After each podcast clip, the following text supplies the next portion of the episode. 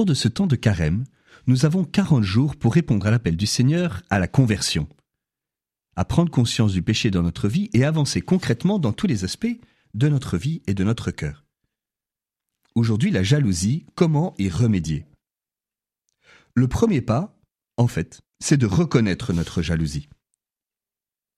Si je regarde l'annuaire de mon ancienne école de commerce en m'attardant sur les cursus et sur les âges, peut-être c'est parce que je me compare et que je cherche à me rassurer.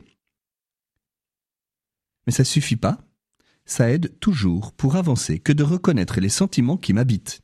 La tristesse, la colère, la honte, la fuite, la compensation. Reconnaître sa jalousie, humblement. Deuxième remède. Accepter que l'autre soit autre. Les qualités des autres ne me portent pas ombrage. L'autre est unique lui aussi, et il a ses talents, comme moi et ce n'est pas une menace. Il s'agit pour nous de bannir la comparaison. Je regardais récemment le film Menteur, où le personnage principal est un menteur invétéré. Alors qu'il a eu une enfance heureuse, il ne cesse de dire que ses parents le maltraitaient, car en fait, il est jaloux de l'affection qu'ils ont pour son frère. Pour compenser, il répète à qui veut l'entendre que son frère est un raté fini. Alors, pour le guérir de ses mensonges incessants, ces mensonges vont devenir tous réalité. Ainsi, son frère devient vraiment le plus malchanceux des hommes, et ses parents le rejettent vraiment. Tel est prix qu'il croyait prendre. Et c'est seulement en reconnaissant ces mensonges, fruit de sa jalousie, que la situation reviendra à la normale, non sans l'avoir transformée en profondeur. Troisième remède, cultiver l'estime de soi. Prenez aujourd'hui le temps d'écrire au moins trois qualités. Et si vous n'y arrivez pas, demandez, si besoin, à un proche qui vous connaît pour vous aider. Reconnaissons que si la jalousie est trop douloureuse, trop envahissante, trop sombre, peut-être faudrait-il faire appel à un accompagnement psychologique pour travailler sur soi et en être libéré. Cultiver l'estime de soi.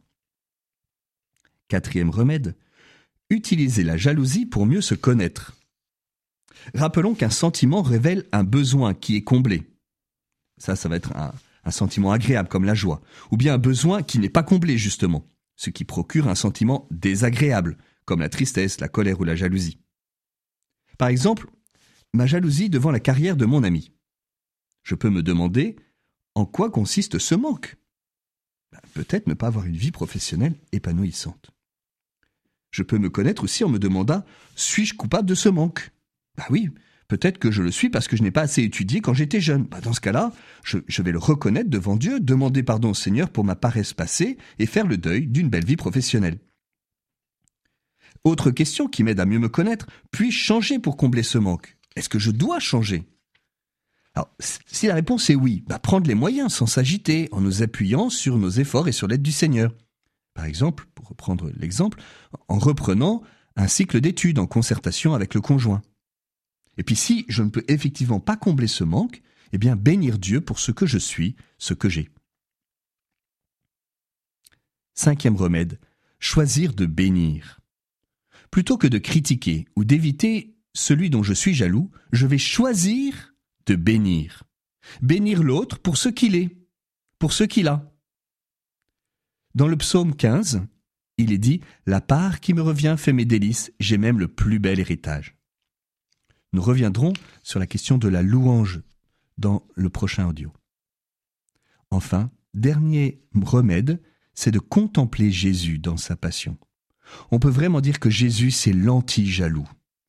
Par exemple, Barabbas, qui va être préféré à Jésus lors de son procès. Et Jésus accepte qu'un criminel lui soit préféré, lui le juste. Et puis Jésus, sur la croix, va confier sa mère à son ami Jean, le disciple qu'il aimait. Il se détache de sa mère, Marie, qui était la personne la plus chère de son cœur. Il nous donne ainsi la garantie qu'il nous aime. Nous n'avons pas sans cesse besoin d'être validés et confortés devant Dieu. Dieu m'a déjà donné la plus grande preuve de son amour pour moi. Galates 2, 20. Le Christ m'a aimé et s'est livré pour moi. Et en Romains 5, 6, 8, Paul dit Alors que nous n'étions encore capables de rien, le Christ, au temps fixé par Dieu, est mort pour les impies que nous étions. Accepter de mourir pour un homme juste, c'est déjà difficile. Peut-être quelqu'un s'exposerait-il à mourir pour un homme de bien.